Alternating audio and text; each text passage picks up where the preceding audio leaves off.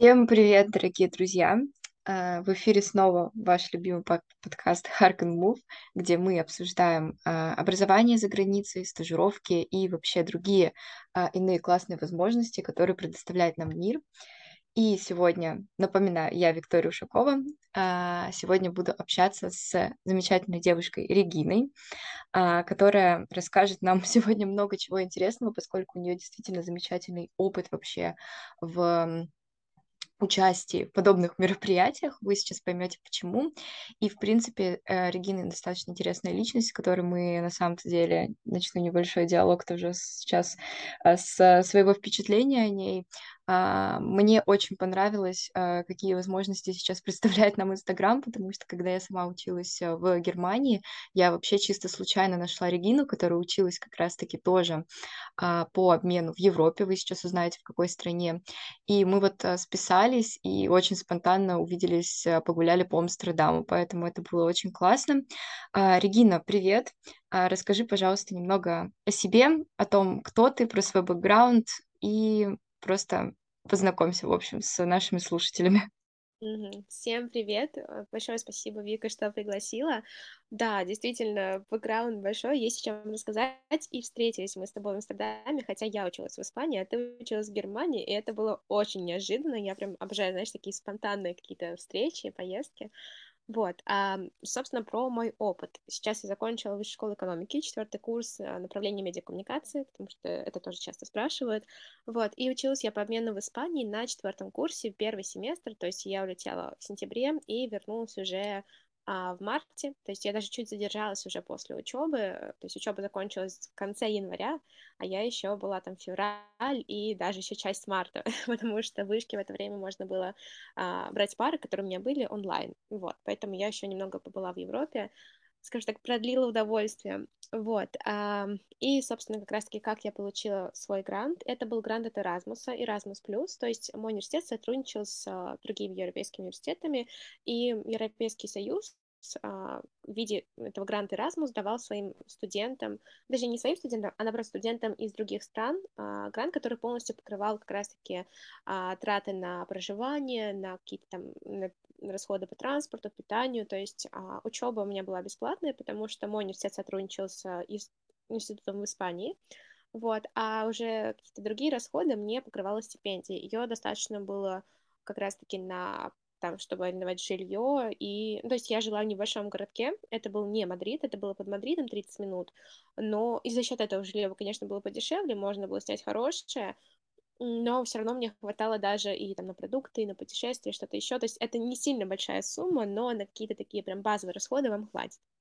Вот, поэтому обязательно вам советую попробовать подать заявку на обмен, потому что я знаю, что сейчас какие-то страны закрывают такие возможности, но все равно многие страны, а, скажем так, сотрудничают, все нормально. То есть у меня есть знакомые, которые в этом году едут тоже по обмену в Европу. Вот, поэтому обязательно посмотрите на, сейчас, а, на сайте своего университета, различные возможности касаемо обмена. Вот, и там часто будет написано, какие страны вам могут дать стипендию на это. То есть вообще какие есть стипендии вашего университета. Вот. Спасибо большое. На самом деле, да, тоже хочу отметить, что вот буквально в прошлых выпусках с Аней, с моей соведущей, обсуждали, что на самом деле возможности до сих пор есть. У меня тоже недавно знакомая уехала в Германию по обмену, как я поняла, получила а, даже стипендию ДАТ, вот. И, кстати, что немаловажно, наш ВУЗ тоже продолжает сотрудничать с а, многими странами. Пока что европейские программы приостановлены, но азиатское направление до сих пор есть, и оно, мне кажется, даже сейчас набирает популярность. Вот кому нравится там Япония, Корея, можно попробовать себя в этом. А, в общем, на самом деле, Регин, интересно а вот про программу еще узнать. Ну, я думаю, ребятам, кто будет рассматривать для себя такую возможность, интересно будет послушать. А какие требования вот обычно предъявляются к кандидатам на вот э, этот грант, вообще к кандидатам, к, которые поедут в итоге по обмену? Что ты сделала вот, для того, чтобы а, тебя выбрали, и сколько заняло у тебя это времени, вот эта вот подготовка, может быть, было какое-то портфолио, был ли у тебя языковой сертификат для этого или нет? Так, здесь, да, начну тогда с самого начала, то есть это был где-то март, нет, это был февраль, в марте нужно было подать заявку третьего курса, и на тот момент как раз-таки у нас в вышке есть собственный IELTS, то есть мы его сдавали на втором курсе, а, и как раз-таки, точнее, мы его сдавали на третьем, из-за пандемии у нас все перенеслось, и в тот момент, когда нужно было подавать заявку на обмен, у меня был а, вышкинский английский, то есть этого было достаточно, чтобы поехать по обмену, то есть когда ты едешь по обмену, не всегда нужен именно сертификат IELTS, то есть достаточно бывает твоего твоего внутреннего экзамена в университете по английскому, либо чтобы твой преподаватель по английскому написал, что у тебя соответствующий уровень, и ты можешь как бы поехать учиться. То есть в этом плане поехать по обмену легче, чем поступить на магистратуру и куда-то еще, но в плане чем поступления, потому что там точно тебе придется сдавать экзамены. Здесь тебе может преподаватель написать, а, скажем так, соответствующее объяснение, что у тебя хороший уровень. У меня же был, как я уже сказала, IELTS Вышкинский, потому что мы его все обязаны сдавать независимо от направления, мы его сдаем а, вообще все-все-все вышки. И это было плюсом, потому что как раз на тот момент пришли результаты, прям там буквально день в день, вот, и мне действительно очень повезло, потому что мы тогда сдавали его онлайн, и у многих ребят а, как бы проблема была не с оценкой, а с тем, что просто результаты не засчитались. И представляешь, если бы, например, ну, результаты пришли, но у меня, например, какой-то был технический сбой, то я бы не смогла поехать, вот. Поэтому я считаю, что мне действительно повезло, что все прошло удачно. Это касаемо языка. А, плюс, что я еще делала? Да, было портфолио, то есть я собирала все какие-то свои там проекты, ну, описывала свою деятельность. Я описывала там участие в форумах, там, опять же, свою работу, стажировки, что когда я делала. То есть я прям все это написала. Понятно, портфолио было на английском, потому что все документы подавались на английском. А, плюс еще мой табель оценок. На тот момент я вообще была первой в рейтинге на курсе, то есть у меня был средний балл это 10 из 10, а, оценки важны, по крайней мере, когда ты подаешься по обмену, потому что сначала это рассматривает твой университет. То есть сначала отбор ведет твой университет, потом он подает заявку уже на грант в другом университете. Если та страна принимающая тоже говорит, что да, мы хотим этого студента, тогда тебя берут. Вот, у нас в вышке по обмену всегда идет очень много ребят, но с Erasmus, с таким грантом было всего 8 мест, и это было 3 либо 4 страны, то есть вот в Испании, куда я полетела учиться, там было всего 2 места. Это для всех, и для бакалавров, и для магистрантов, и для всех, для всех направлений, то есть там можно было поехать, и, то есть я вот поехала как а, медиа, культура, ну вот в таком направлении. Кто-то ехал там по бизнесу, по другим направлениям, то есть можно было поехать, подаваться. Поэтому да, в этом плане, что всего два места, это очень грустно, потому что возможность очень классная. А, и я действительно была в шоке, когда я получила этот грант, потому что я, я честно не верила. Вот. Я подавала а, буквально за пару дней дедлайна, то есть у меня не было какой-то огромной подготовки, то есть я взяла там свой языковой, ну, оценку по языку, а, написала свое портфолио, мотивационное письмо, вот это обязательная часть, и я считаю, что здесь нужно прям классно раскрыть себя, свою историю, потому что там я написала как раз-таки, а, скажем так, свой turning point, это было связано с английским, потому что сначала в вышке я его завалила, это была для меня катастрофа.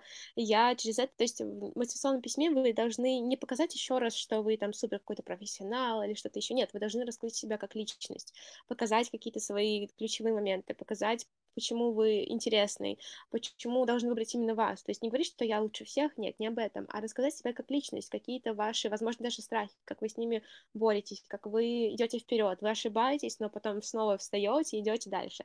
То есть раскрыть себя, свой характер, свои цели какие-то, свой взгляд на будущее, что вы хотите сделать для этого мира, то есть это, в принципе, мотивационное письмо такое актуальное для магистратуры, для бакалавриата, для обмена, то есть для всего, для всего. И даже для подачи на какую-то либо там зарубежную конференцию, да, есть motivation letter, вам нужно действительно раскрыть себя как личность, а, которая уникальна, которая отличается от остальных. И поэтому здесь классно рассказать какие-то свои интересные истории. То есть понятно, что там история про, не знаю, как ты спас котенка в детстве, не совсем подойдет, но даже через это можно как-то раскрыть свои, знаете, там, цели, если, например, вы хотите заниматься, не знаю, защитой окружающей среды, защитой животных, и вы хотите там как-то развиваться в этой сфере, то там можно грамотно вплетать даже историю про котенка. Вот. А, это да, касаемо документов. И потом, как проходил отбор, то есть я подала заявку, комиссия рассмотрела это все, и нам просто уже пришли результаты, что вы прошли, там вас приглашаем дальше. А, и дальше уже происходил такой момент, что сначала, как бы, да, меня приняли, все классно, да, где был март, апрель, потом уже там через месяц, наверное, начались сбора всех остальных документов, и там мне очень повезло, потому что мой принимающий университет это в Испании, Элькалада и Нарес, они помогали мне в том плане, что человек оттуда, как раз-таки по мобильности, он был со мной всегда на связи и говорил, что мне когда нужно сделать, какие документы нужны, какую страховку лучше оформить. То есть это прям вот была так максимальная поддержка. Спасибо им за это огромное, потому что в самой Испании, а, так знаете, документы, всякие бумажки, банковские карты, они оформляются сложно, просто потому что испанцы, они немного раздолбая. Вот, и поэтому, когда возникали какие-то вопросы, я всегда писала вот а, человеку, своему как наставнику, условно говоря, и мне всегда помогали. То есть какие-то вопросы, если возникали, всегда была поддержка, это было очень классно, потому что готовить документы как бы из России в Испанию тоже нужно было, и поэтому я же даже не знаю, что конкретно надо, именно для принимающего университета, там какие-то, знаете, заявки, заполнить 100-500 бланков, и вот именно эта поддержка мне очень помогала, то есть здесь было все супер классно. Вот. Да, сейчас задам тебе один вопрос, связанный с Испанией. Он будет, да, всего один. Но прежде тоже прокомментирую как раз на будущее для ребят, которые тоже рассматривают для себя такую возможность. На самом деле, полностью с тобой согласна во всем вышесказанном, потому что, в принципе, вот я учусь в другом вузе, но у нас система была примерно точно такая же. То есть в основном это были мотивационные письма, CV, тоже внутренний экзамен, то есть э, просто оценивал преподаватель с кафедры английского языка, ну или любого другого языка, если если вы едете в какую-то другую страну с локальным языком. И, в принципе, это очень здорово, что э, международные отделы, вот у нас есть, например, управление международного сотрудничества в университете, и они как бы достаточно развитые, мне сейчас кажется. Ну, по крайней мере, я не знаю насчет, э, ну, хотя на самом деле не буду говорить про а, вузы региональные, мне кажется, что вот, например, я просто сама из Иркутска, а, у нас есть Иркутский госуниверситет, который очень тесно сотрудничает с Китаем, мне кажется, у них тоже в этом плане а, очень крутые связи налажены. Так вот, Регина, на самом деле вопрос к тебе сейчас будет простой а, и быстрый. Почему Испания? О, это гениальный вопрос, потому что когда я выбирала, куда поехать по обмену, мне нужен, у меня был принцип, что либо стипендия, либо никак, потому что, ну, это солидная сумма, и как бы родители в этом плане не хотела напрягать, поэтому я такая, если, как бы это было чисто мое желание, такая, если я хочу поехать по обмену, то это должно полностью покрываться грантом.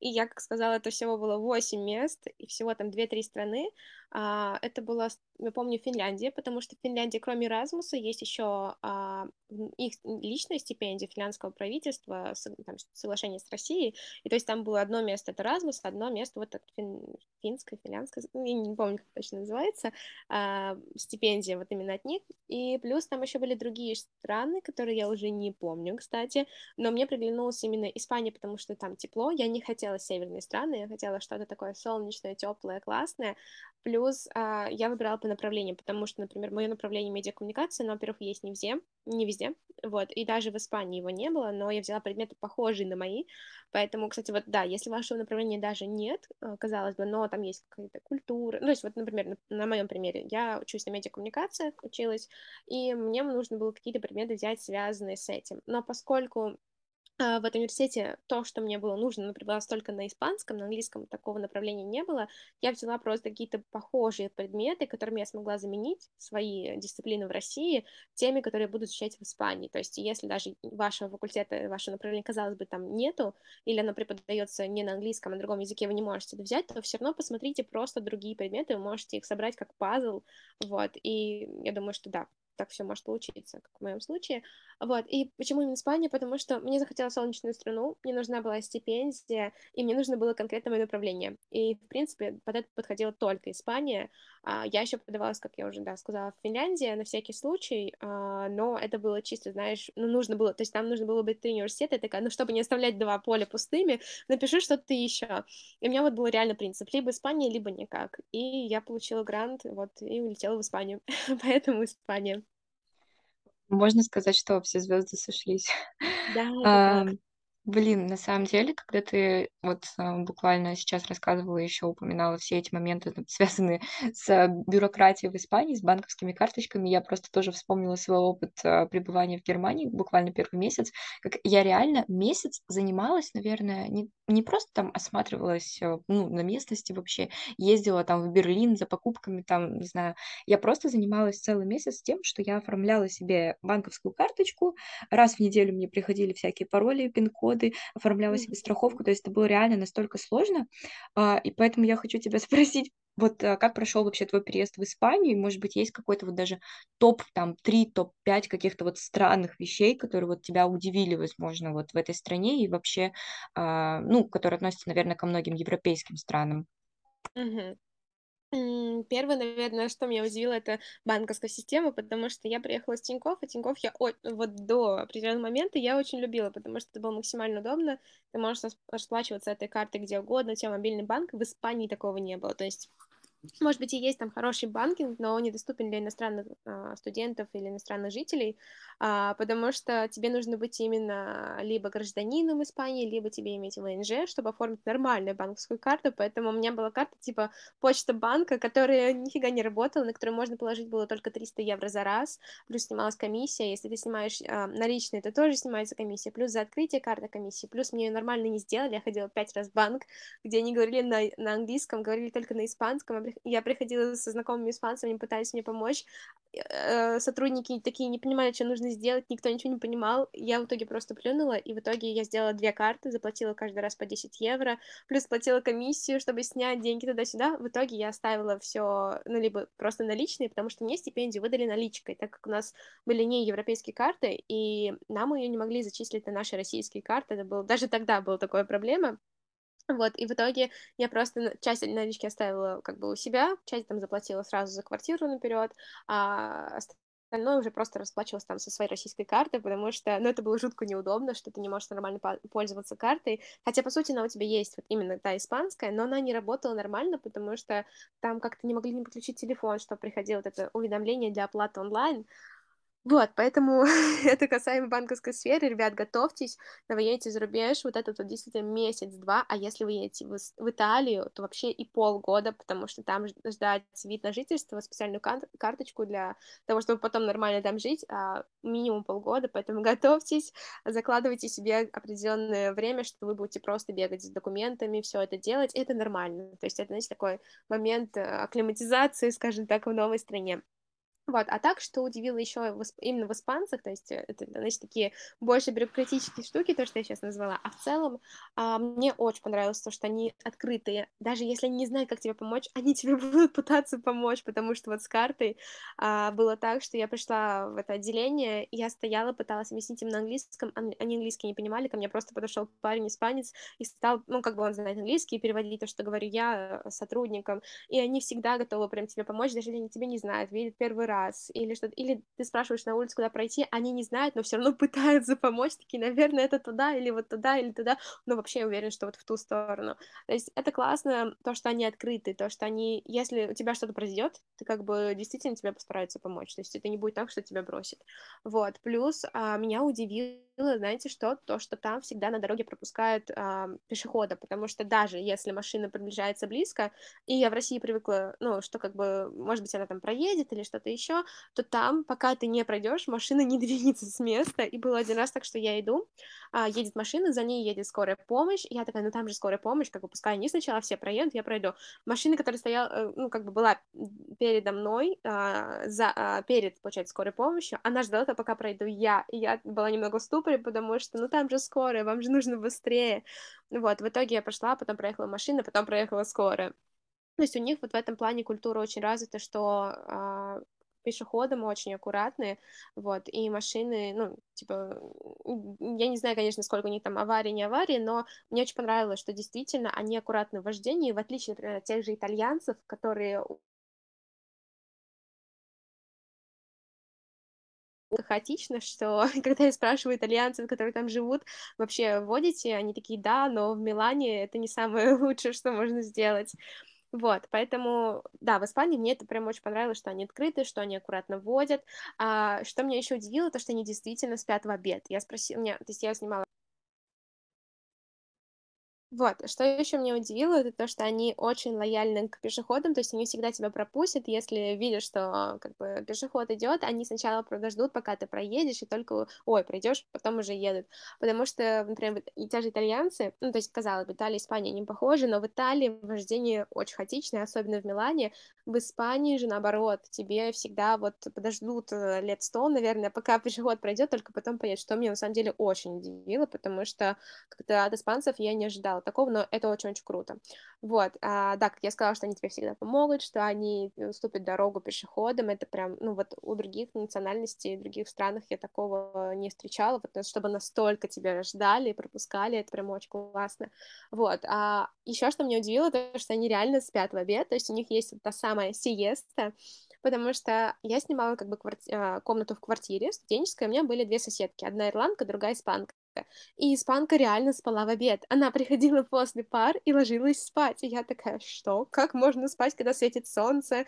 Конечно, у нас в России, там, если, например, почитать Обломова или что-то ну, подобное, там тоже было, что после обеденный сон или вот там а у нас тихий час, который в детском саду, но чтобы люди реально во взрослом возрасте спали после обеда, это очень прикольно, но на самом деле действительно это объясняется тем, что там жарко, что прям вот именно в этот этот период невозможно что-то делать, плюс они закрывают магазины, какие-то там рынки, лавочки, все это закрывается тоже вот на определенное время, и чаще всего, конечно, это летом, то есть осенью, зимой такого уже меньше наблюдается, но вот летом, когда безумно жарко, в этот момент, конечно, все либо там спят, либо закрывают все эти магазинчики, то есть никто не работает, буквально там длится пару часов, и работают потом они вечером там до 9, до 10, то есть достаточно до поздна.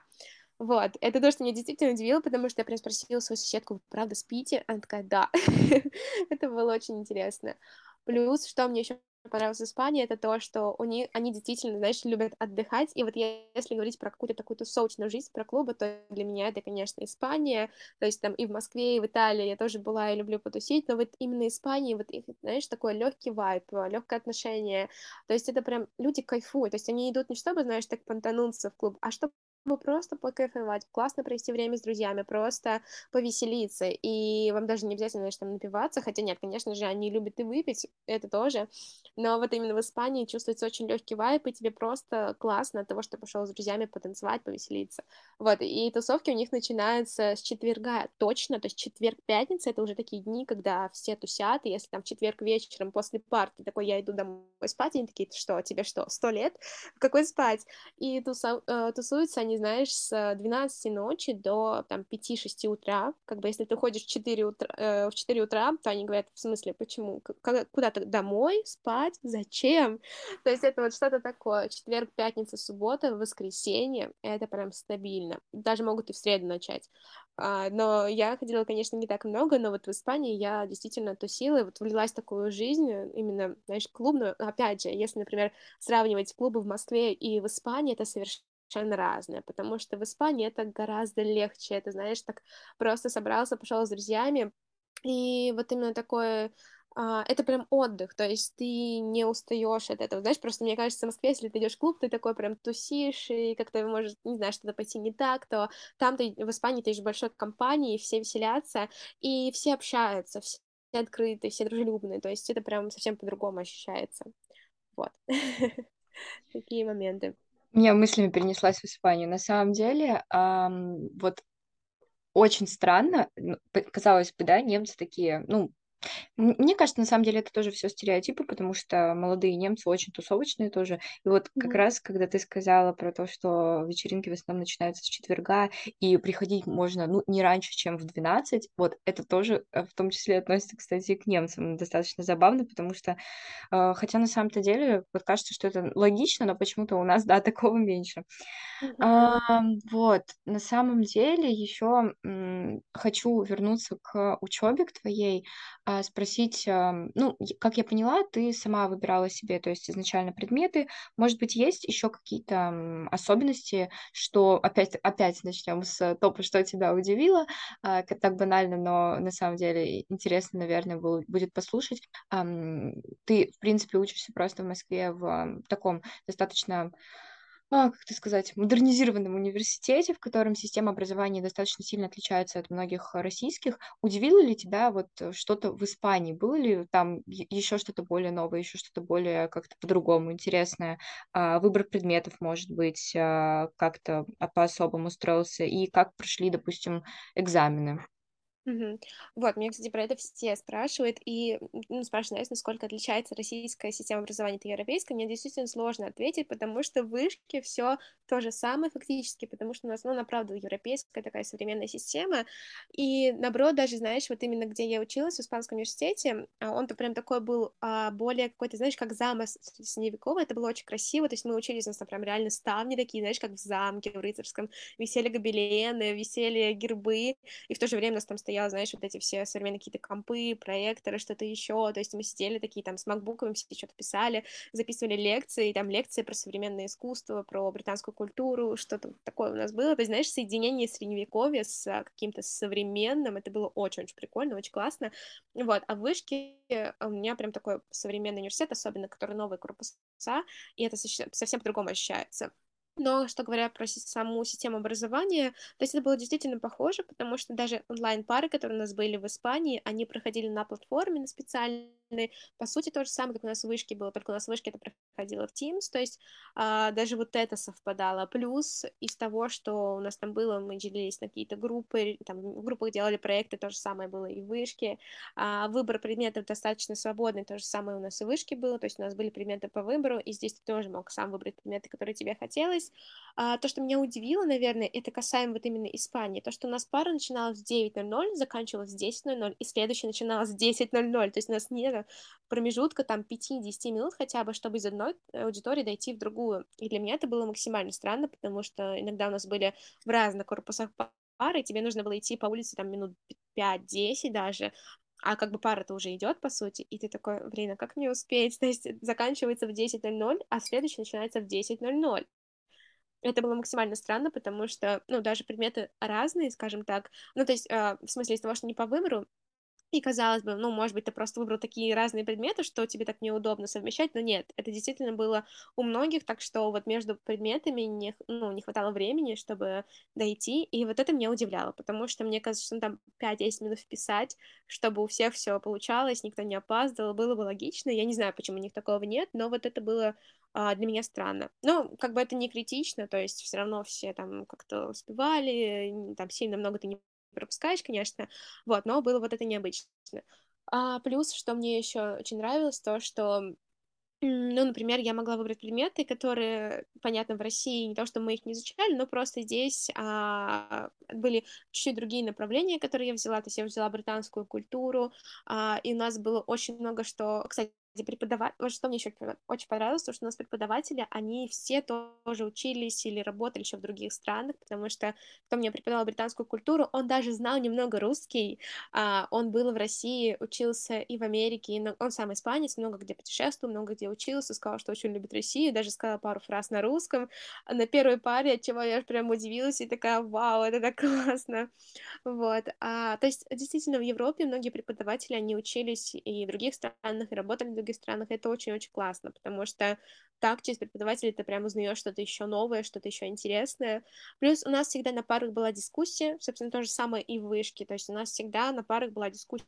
А что касаемо сессии, она у нас была два раза, кажется. Я честно не помню, потому что у нас не было что-то сильно объемное на сессии. Мне кажется, это была а, один раз большая сессия, как раз-таки в январе когда мы вернулись после uh, Christmas Holidays, uh, потому что, да, у них немного, ну, другой график отличается от нашего, и вот именно в январе у нас был момент, что у нас было немножко, ну, несколько пар, и потом уже была сессия. На сессии у нас было так, что, например, вот по там сло... самый сложный предмет, который у меня был, это narrative English, где мы как раз очень много читали британской литературы, мы это анализировали, писали эссе, учились писать вот грамотно именно такие аналитические эссе, а, вот, и там было сложно в том, что нужно было действительно выучить всю теорию, потому что сначала был тест, потом небольшая там письменная часть, но вообще сам экзамен состоял стояло так, что мы делали, писали тест, пришли в аудиторию, все написали, и плюс до у нас была групповая презентация итоговая, где мы как раз-таки делали какой-то один общий доклад по там, определенной теме. То есть, в принципе, экзамены не были сложными, не были реальными, не были адекватными. По какому-то предмету у нас просто было там одно большое итоговое аналитическое эссе, которое преподаватель проверял, вот, и даже было так, что преподавательница мне написала, что Регина, вот вы здесь не совсем, видимо, поняли вопрос, не, ну, не до конца раскрыли тему. Если вы сейчас допишете это эссе, потому что вы в течение года там хорошо работали, то у вас будет вот итоговая оценка выше. Я такая, вау, потому что вышки, чтобы пересдать экзамен, это, ну, как бы вышки у нас никогда нельзя было пересдать экзамен, вообще никогда. То есть вот то, что ты получил, ты получил, и все. А здесь это, ну, то есть, если ты завалил экзамен, тогда да, ты можешь прийти на пересдачу, вот, но здесь, э, знаете, это было так неожиданно, что преподавательница такая, типа, вот, э, вы можете как бы, ну, доработать свое эссе, и вообще итоговая оценка у вас тогда будет еще выше. Я такая, вау, конечно, я доработаю. Я доработала, у меня действительно вышла итоговая значительно лучше, потому что сначала там, а, по-моему, даже на 2 балла итоговая мне повысилась. Вот, это было очень классно. Поэтому, да, Испания, она вообще более, мне кажется, чуть лояльна даже, чем Россия. То есть там европейский современный подход, но мне кажется, еще, знаешь, зависит от университета, то есть смотря какое направление, какой университет, какие преподаватели. Поэтому здесь все нужно смотреть индивидуально. Но в плане обучения оно действительно современное, оно классное. И мне очень было близко то, что как как я училась в вышке, к тому, как я училась в Испании. Поэтому сказать, что было что-то новое, что-то вау, сверхъестественное, я не могу, просто потому что, в принципе, все было мне знакомо. Та же групповая работа, та же, те же семинары, какие-то там всякие активности, все было вообще, ну, почти то же самое. Вот. Хотела задать тебе вопрос под конец, что-то по типу, советуешь ли ты ехать ребятам по подобным, а, скажем так, на подобные программы. Потом поняла, что, в принципе, а, весь наш 40-минутный диалог а, уже дал исчерпывающий ответ на этот вопрос. А, и да, самое главное, почему я вам советую поехать по обмену, потому что это возможность путешествовать, и когда вы едете учиться по обмену, вы едете на самом деле не столько учиться, сколько изучать другую культуру, потому что я познакомилась с ребятами там из Германии, из Франции, из Америки, просто со всего мира, и мы вместе путешествовали в Португалию из Мадрида, плюс мы ездили в Севилью, в Барселону, а, вот такой, знаете, большой своей компании, или там, наоборот, компании 10-12 человек, именно там, кто с кем мы сдружились, или же компании с Erasmus, то есть все ребята, которые были по обмену человек 100 или 200, мы ездили в Севилью на выходные, там, на 2-3 дня буквально, но это было безумно круто, потому что ты видишь этот мир, ты общаешься с разными людьми, это самое главное, что может дать а, учеба по обмену, это возможность познакомиться с разными культурами, поня- попробовать понять их, изучить, это очень-очень кру- круто, правда.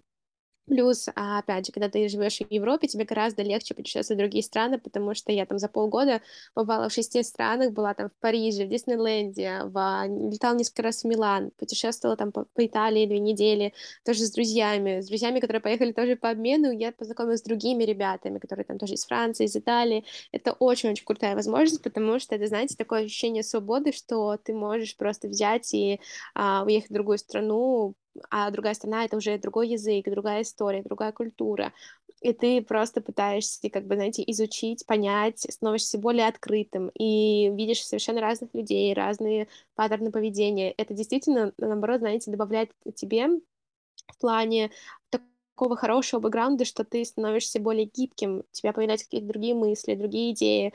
А, это отражается потом и на вашей карьере, и на учебе, на всем, на всем, потому что вообще ребят, которые получились по обмену, очень ценят, когда вы подаете свою заявку там какие-то крупные компании, потому что они видят, что вы можете, знаете, именно быть вот таким гибким, открытым а, человеком, который не зашорен. Это действительно, знаете, так ценится в крупных компаниях, потому что они хотят, чтобы их а, сотрудники развивались и м, были такими, знаете, современными. Поэтому вот опыт учебы по обмену, он пригодится вам потом и в дальнейшем. Плюс, опять же, это развитие вашего языка, потому что когда вы много говорите на английском или либо каком другом языке, а, опять же, это, ну, очень хорошая практика, потому потому что даже если вы хорошо знаете язык, но вы на нем не говорили, он у вас не будет таким развитым, поэтому очень советую это прокачивать, ну, вот именно учеба по обмену прокачивает вас со всех сторон.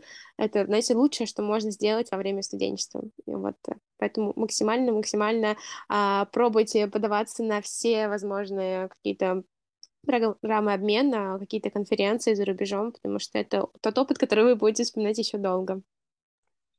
Спасибо большое, Регина. За то, что поделилась. Ну что ж, а, друзья, наше время с Региной сегодня пока что не подходит к концу, но вы об этом узнаете позже. А, но в любом случае а, я хочу поблагодарить вас за то, что вы были с нами эти прекрасные 40, почти 40 минут. Мне было очень приятно пообщаться с Региной, и Регине, я надеюсь, тоже, поэтому оставайтесь с нами до следующих выпусков. Всем удачного дня и добивайтесь своих целей. Да, всем пока-пока.